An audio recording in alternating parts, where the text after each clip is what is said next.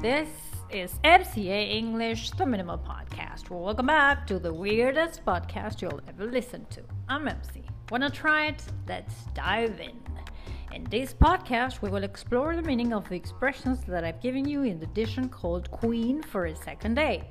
So, if you haven't listened to that, what are you waiting for?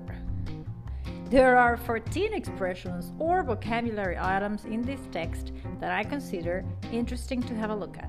I will do them in order of appearance. So called, commonly named. Example I received a call from Tommy, the so called fishing buddy, trying to locate my husband desperately. Weird, right? Once and again two or more times. For instance, I have heard him complaining once and again. When is he gonna stop? Venue. The venue for an event or activity is the place where it will happen. For example, the International Convention Center is the venue for a three day arts festival. Bustling. Full of lively activity. For instance, the market is bustling on weekends, so I recommend to go another time. Petit fours.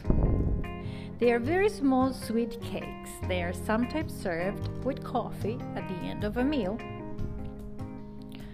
Let's face it, used when you are stating facts or making a comment about something which you think the person you're talking to may find unpleasant or be unwilling to admit. Example Let's face it, going from an academic life to the world of business is never an easy move. Beck and call. Always ready to do whatever someone asks. Example She expects his employees to be at her beck and call day and night. Immerse.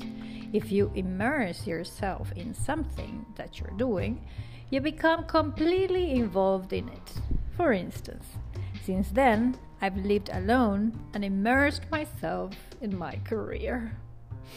Sad but true. PR. Public relations. For example, you will go to the event, do the necessary PR, and then you come back. That's it empty handed, having or bringing nothing. For instance, you can never arrive empty handed to a place you were invited for dinner. Getting on my nerves. If someone or something gets on your nerves, they annoy you or irritate you. For example, lately, he's not done anything around the house and it's getting on my nerves. Drive me crazy to make someone go crazy. Example The noise of the neighbor drove me so crazy I had to go and make her shut the fuck up. Cannot help but to be unable to do otherwise than. For instance, I couldn't help but notice that you have a new haircut.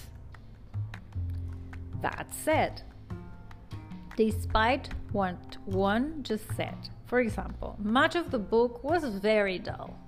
That said, I have to admit that the ending was extremely clever.